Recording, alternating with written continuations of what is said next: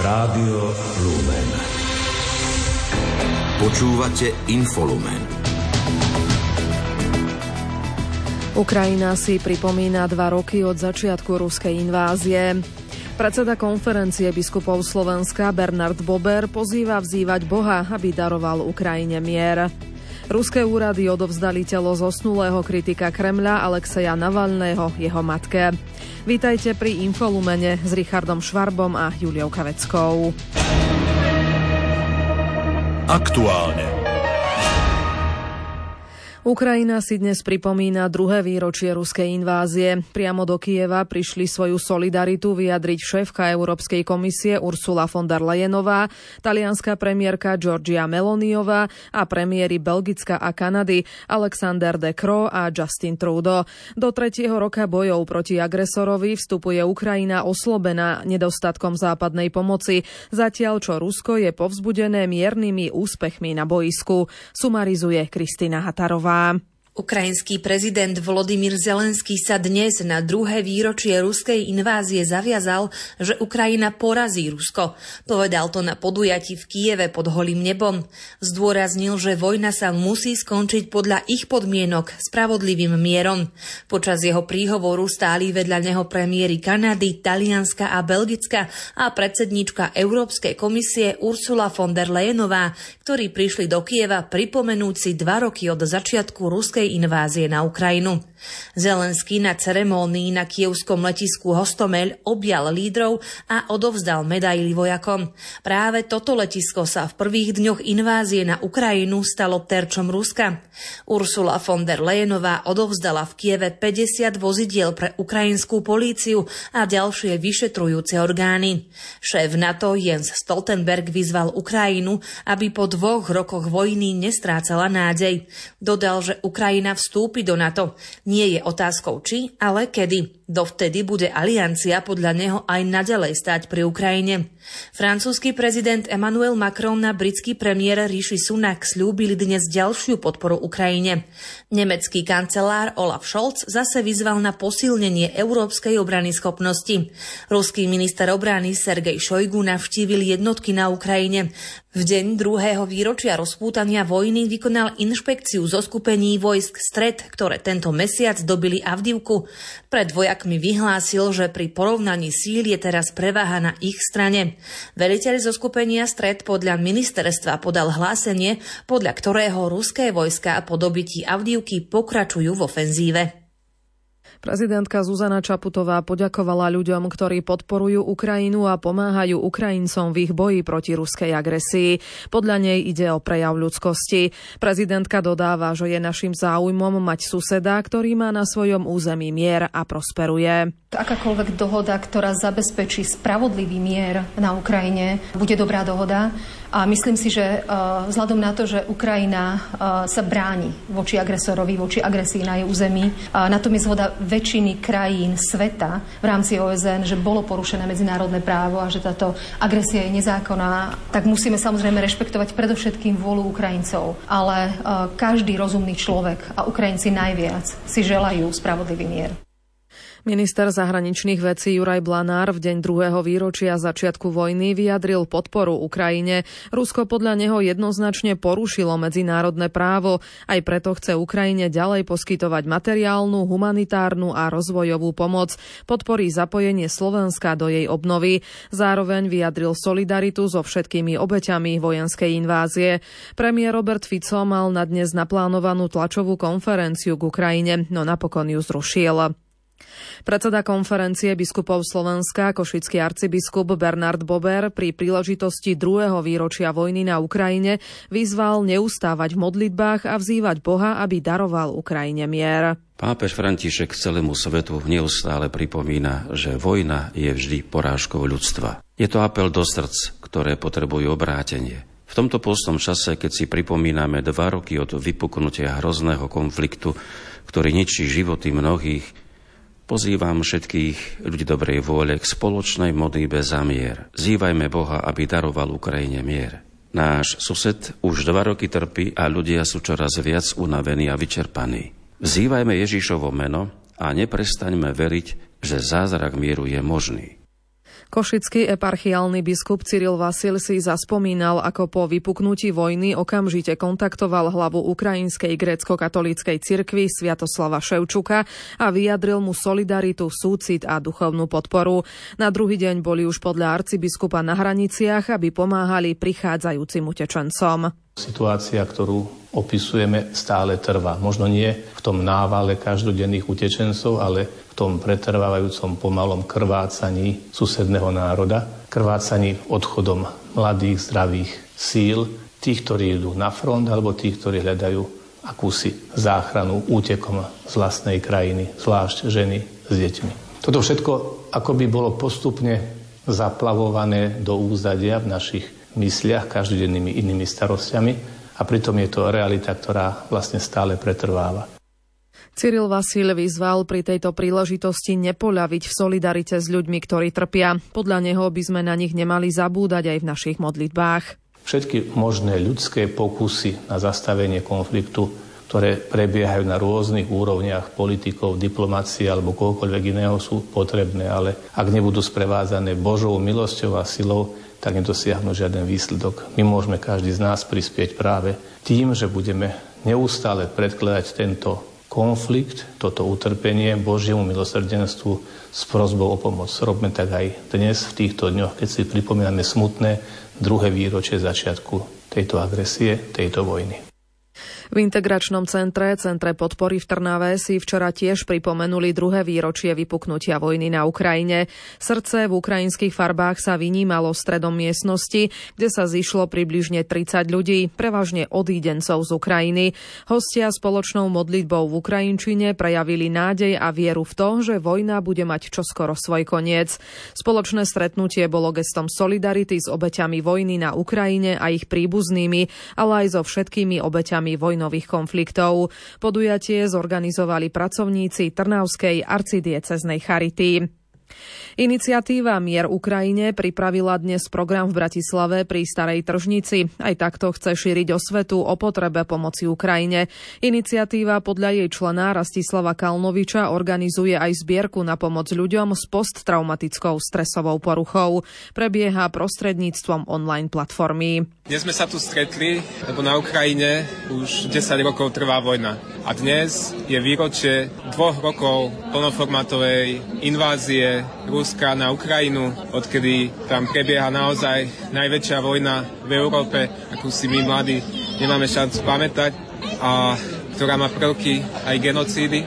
A chceli by sme si dnes pripomenúť, ako je aj v názve nášho podujatia, musíme si pomáhať, že treba vytrvať s Ukrajinou, lebo Ukrajina bojuje aj za našu slobodu. Domáce spravodajstvo. Premiér Robert Fico v RTVS deklaroval, že zmenu vedenia Slovenskej informačnej služby vyrieši zákonne a demokraticky. Postup ale viac nešpecifikoval. Zopakoval, že do desiatich dní bude mať tajná služba nové vedenie na základe výsledkov parlamentných volieb. Zuzana Čaputová si vyžiada zmenu štatútu Slovenskej informačnej služby, ktorej sa vo štvrtok venovala vláda. Podľa toho bude následne reagovať. Nepovedala zatiaľ, či si predvolá aj námestníka SIS povereného jej riadením. O zmene štatútu som sa dozvedela z medializovaných informácií. Štatút si samozrejme vyžiadam. Zatiaľ neviem žiadne podrobnosti o tom, aké zmeny vláda v tomto smere plánuje. Zuzana Čaputová nechcela reagovať na hypotézy o možnej zmene vedenia SIS bez zapojenia prezidenta krajiny cez zmenu poverenia námestníka. Ak by malo dôjsť k zmene právnej úpravy tak, že by prezident nemenoval riaditeľa SIS, podľa Čaputovej by to mohlo byť v rozpore s ústavou. Predseda SNS a prezidentský kandidát Andrej Danko bol v Abu Zabi v Spojených Arabských Emirátoch počas schôdze Národnej rady. Upozornil na to vo videu na sociálnej sieti líder hnutia Slovensko Igor Matovič, ktorý zverejnil fotografiu Andreja Danka z lietadla smerujúceho do Dubaja. Andrej Danko sa z účasti na schôdzi Národnej rady ospravedlnil, pričom ako dôvod uviedol iné pracovné povinnosti spojené s prácou poslanca. Národná rada ani strana SNS nevysvetlili, o aké povinnosti ide. Igor Matovič je presvedčený, že líder SNS v Dubaji dovolenkuje. Ľudia tento týždeň si reálne odpracovali v práci. 99% zamestnancov si to poctivo muselo odmakať. Ak by chceli mať koláče bez práce, tak šéf ich vykopne na ulicu. A ja sa pýtam, ako je možné, že šéf, papierový šéf Andrea Danka, Peter Pellegrini, zakryl tento podvod. Lebo Peter Pellegrini o tomto podvode vie. On veľmi dobre ako koaličný partner vie, že jeho zástupca ako podpredseda Národnej rady je na luxusnej dovolenke, napriek tomu mu ospravedlnil fiktívnu ospravedlnenku, kde napísal, že si plní iné pracovné povinnosti. Šéf SNS Andrej Danko dnes zverejnil video, v ktorom vysvetľoval, že v Dubaji má naozaj pracovné povinnosti. Do Dubaja som išiel za svoje a išiel som na výstavu Expo. Bola to výstava o jedlách a o cestovnom ruchu. A keď som tu, som tu za svoje. Na rozdiel od Kolára a Sulíka, ktorí tu chlastali do rána za štátne, ktorí sem chodili štátnymi lietadlami. Krátko z domova. Polícia by mala vyšetriť aj ďalšie verzie týkajúce sa vraždy novinára Jana Kuciaka a jeho snúbenice Martiny Kušnírovej. Uviedol to premiér Robert Fico v diskusnej relácii RTVS Sobotné dialógy pri príležitosti nedávneho 6. výročia vraždy. Skonštatoval tiež, že vražda bola poprava a odmieta zneužívanie smrti mladých ľudí na politické ciele. Kandidátku Maďarskej aliancie do eurovolieb povedie trnavský vicežupan Jožef Beréni, druhý bude predseda Republikovej rady strany Peter Pandy a tretí podpredseda strany Orš Oroš. Na poslednom 15. mieste je Láslo Mikloš, minister životného prostredia za Zurindových vlád. Minister spravodlivosti Boris Susko zvolá zasadnutie Rady vlády pre ľudské práva, národnostné menšiny a rodovú rovnosť. Uviedol to v reakcii na žiadosť 15 členov rady o zvolanie mimoriadnej schôdze k zrušeniu dotačnej výzvy na podporu ľudských práv. Ministerstvo spravodlivosti zrušilo aktuálnu dotačnú výzvu na podávanie žiadosti o poskytnutie dotácie v programe Ľudské práva 2024 s alokáciou takmer 770 tisíc eur.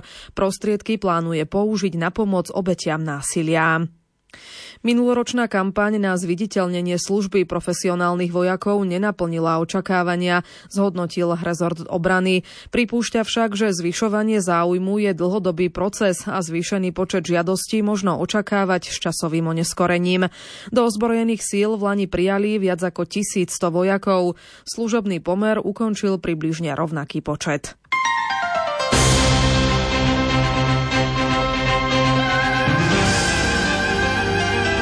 Cirkvi. Pápež František zrušil dnes osobné audiencie kvôli miernemu chrípkovému ochoreniu. Podľa tlačovej kancelárie Svetej stolice boli naplánované stretnutia zrušené z preventívnych dôvodov. Svetý otec mal dnes obnoviť svoje aktivity po týždňových duchovných cvičeniach.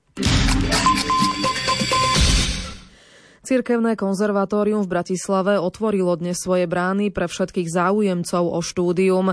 Konzervatórium je svojim zameraním a cirkevným pozadím jedinou školou svojho druhu na Slovensku. Viac povie Peter Štancel. Cirkevné konzervatórium v Bratislave privítalo prvých návštevníkov krátko pred 10 hodinou. Záujemcom o štúdium sa prihovoril riaditeľ konzervatória Marek Vrábel, ktorý zúčastneným predstavil históriu školy, ako aj rôzne možnosti, ktoré škola ponúka. Ako sa staráme o študentov, aký máme podporný tým, čo všetko môžu v rámci aj mimo vyučovacieho procesu zažiť na našej škole naši študenti. Samozrejme predstavíme všetky odbory, no a tá najpodstatnejšia časť neotvorených dverí dverí bude to, že si budú môcť svoje pripravené umelecké výkony vyskúšať naši budúci záujemcovia aj v našich koncertných sálach, alebo v dubbingovom štúdiu, alebo v divadelných sálach, no a budú sa im individuálne venovať naši pedagógovia. Cirkevné konzervatórium ponúka štúdium v troch hlavných odboroch. Je to hudobno-dramatický odbor, odbor hudba a odbor spev. V týchto odboroch môžu študovať aj dospelí študenti denného štúdia a taktiež e, Cirkevné konzervatórium poskytuje ešte štúdium jednotlivých predmetov. To je druh štúdia pre mimoriadne nadané deti, ktoré prichádzajú napríklad väčšinou zo základných škôl alebo aj študenti gymnázií, keďže dve stredné školy sa na Slovensku súčasne študovať nedajú.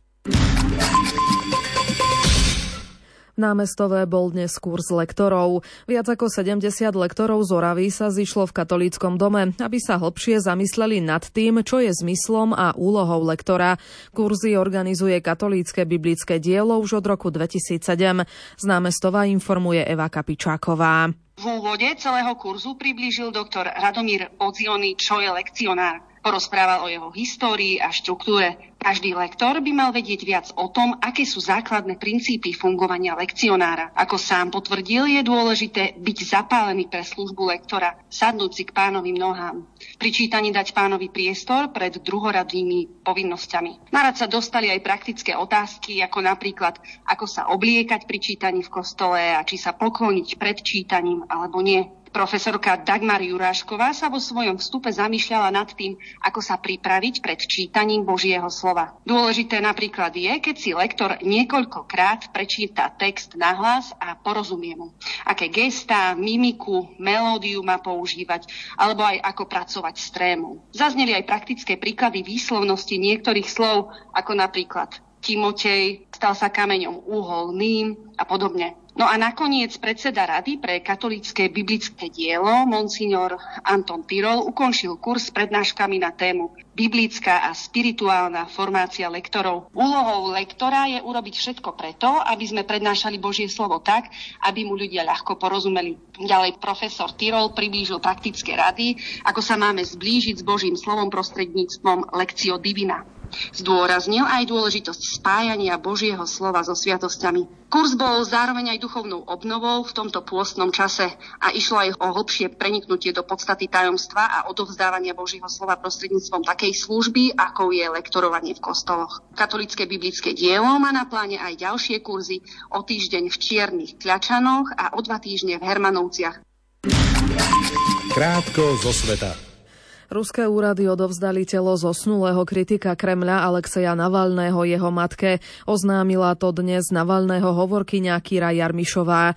Príbuzní a podporovatelia opozičného lídra žiadali už niekoľko dní ruské vedenie o vydanie tela, aby ho mohli dôstojne pochovať. Ukrajinská armáda oznámila, že nad Azovským morom zostrelila ruské lietadlo včasnej výstrahy a riadenia A-50. Podľa britskej stanice BBC to uviedol veliteľ vzdušných síl ukrajinských ozbrojených síl Mikola Oleščuk. Novaja gazeta píše, že pritom zomrelo 10 členov posádky.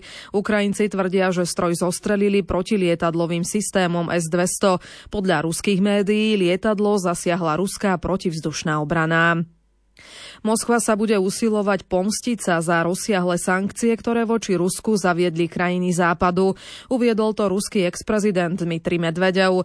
Rusov vyzval, aby v oblasti hospodárstva vytvárali pre západ ťažkosti a podnecovali verejnú nespokojnosť s politickými opatreniami úradov západných krajín. Bývalého rakúskeho kancelára Sebastiana Kurca uznali vinným z nepravdivej výpovede pri parlamentnom vyšetrovaní preverujúcom sériu korupčných škandálov. Viedenský krajinský súd mu udelil 8-mesačný podmienečný trest. Ukrajina uviedla, že počas nočného útoku dronmi zasiahla oceliareň v Lipeckej oblasti v západnej časti Ruska. Rusko hlásilo požiar v tomto zariadení. Ruská polícia dnes pred Kremľom zadržala najmenej štyroch ľudí, vrátania reportérov na proteste manželiek zmobilizovaných vojakov bojujúcich na Ukrajine. Väčšina ľudí v uliciach Moskvy povedala agentúre AFP, že podporuje vojakov bojujúcich na Ukrajine.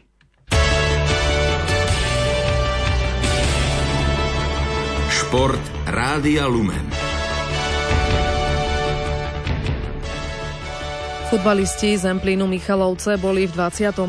kole prekvapujúco blízko k prvému víťazstvu v tejto sezóne Nike ligy, no na ihrisku druhého týmu tabulky MF, MŠK Žilina napokon remizovali 1-1. Pre trénera Františka Straku to bola premiéra na lavičke Michaloviec, ktoré sú naďalej na predposlednom 11. mieste tabulky. Trnava vyhrala nad Duklou Banská Bystrica 2-0 a definitívne si zabezpečila účasť v prvej šestke, ktorá bude v nadstavbovej časti hrať o titul. Ružomberok zvíťazil na ihrisku Zlatých Moraviec 4-2. Pre trénera Andreja Štefanku išlo o premiéru na lavičke Zlatých Moraviec. Ešte včera futbalisti FC Košice zvíťazili nad Skalicou 2-1. Bolo to pre nich prvé víťazstvo v jarnej časti a štvrté v sezóne. Zápas hodnotí tréner Košíc Jan Kozák mladší. Zaslúžené víťazstvo, ale veľmi ťažký zápas a verím, že nám pomôže tá výhra do ďalšej práce, lebo je to zložité, keď chlapci sú vždy pod tlakom, lebo každý skloňuje tú záchranu, takže nie je to ľahké, ale myslím si, že, že sa posunieme a veľmi, veľmi nám pomôže tá výhra.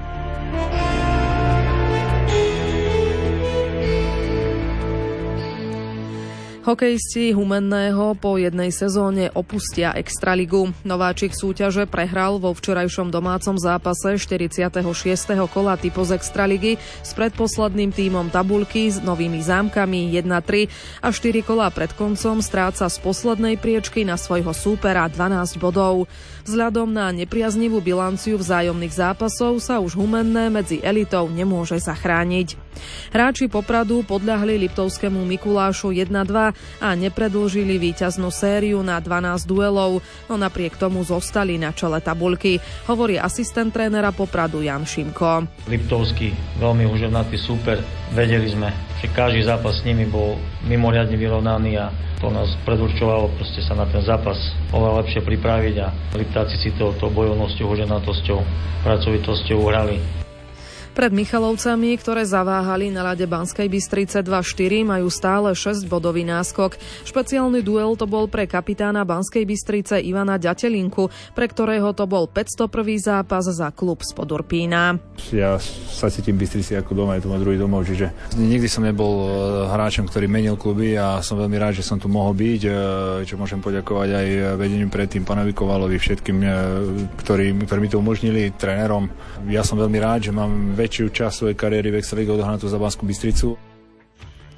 Košice uspeli na ľade Slovana 5-4 po predlžení. V prvej minúte im vyšlo prečíslenie, ktoré zakončil Tomáš Mikúš. Bol to dnes divoký zápas, skore sa menilo, veľa gólov padalo, takže diváci si myslím, že môžu byť spokojní, či jedni, či druhý. A, ale som rád, že sme zabojovali ako mužstvo a sme radi za tú výhru v Idretu.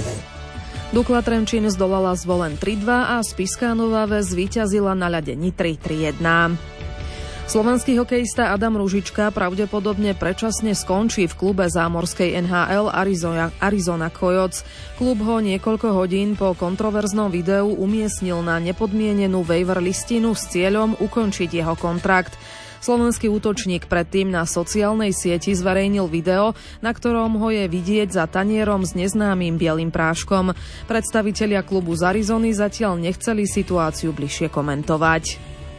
Klub zámorskej NHL Vegas Golden Knights povolal z farmy do svojho prvého týmu slovenského hokejistu Jakuba Demeka.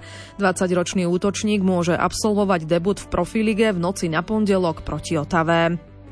Slovenský hokejista Filip Mešár sa blisol v noci gólom a dvoma asistenciami v kanadskej juniorskej súťaži OHL. Jeho tým Kitchener Rangers triumfoval piatýkrát v rade, keď zdolal Sarniu Sting jednoznačne 7-3. Fínsky tréner Arto Siepi skončil po vzájomnej dohode na striedačke slovenskej ženskej hokejovej reprezentácie. Národný tým po ňom do konca sezóny prevezme jeho doterajší asistent a coach projektu centralizovanej prípravy týmu ŠKP Bratislava Miroslav Mosnár.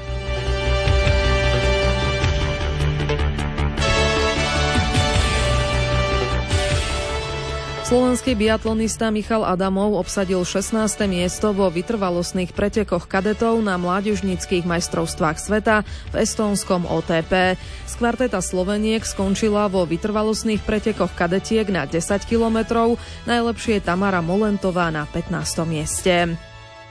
Organizátori zrušili pre nepriaznivé podmienky dnešný Super G žien Svetového pohára v talianskom stredisku Val di Fasa. Dôvodom bolo veľké množstvo snehu, ktoré napadlo počas uplynulých 24 hodín. Zajtra by sa mal ísť vo Val di Fasa druhý Super G, ale zatiaľ nie je jasné, či podmienky dovolia s jazdárkam postaviť sa na štart. Americká lyžiarka Mikaela Šifrinová sa po zranení kolena plánuje vrátiť do súťažného kolotoča na podujatí Svetového pohára vo švedskom Óre, kde sa pôjde 9. marca obrovský slalom a o deň neskôr slalom. Každým dňom sa cítim lepšie a lepšie. V posilňovni sa mi darí. Predpokladáme, že sa budem môcť vrátiť do súťažného diania v Óre. Už sa na to veľmi teším. Tento týždeň som začala opäť trénovať na snehu. Absolvovala som ľahké objemy v slalome a dva dny som to skúšala aj voľným lyžovaním v obrovskom slalome, pričom som sa cítila veľmi dobre. V priebehu nasledujúcich desiatich dní sa budeme snažiť pracovať v troch vyšších rýchlostiach a na agresívnejšom povrchu, ktorý sa trochu viac podobá pretekovým podmienkam. Faster speeds, riding course setting,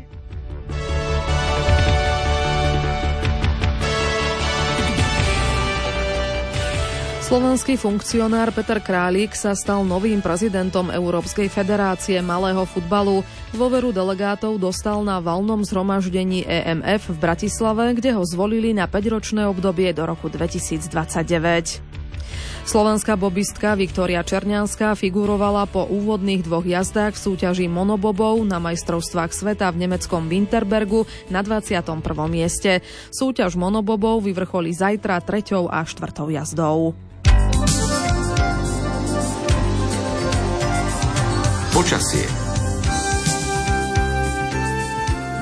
Nedeľa bude vydarená, len na východe treba podľa Petra Jurčoviča počítať s občasnými prehánkami. Je možné, že trošku menej bude pršať a za to o jeden alebo dva stupne teplejšie, takže naozaj to vychádza tak, že potom pondelok, útorok, prípadne streda, že by mali mať na juhu Slovenska teploty až takých 16, 17, 18 stupňov. No, takže rozlučka s februárom celkom zaujímavá. V závere februára vám zároveň tradične ponúkneme aj po obhliadnutie sa za mesiacom s pápežom Františkom. Reláciu od ucha k duchu 15 minút po 20. hodine moderuje Jan Krajčík. Zo spravodajského štúdia vám ešte pekný víkend želajú Richard Čvarba a Julia Kavecká. Do počutia.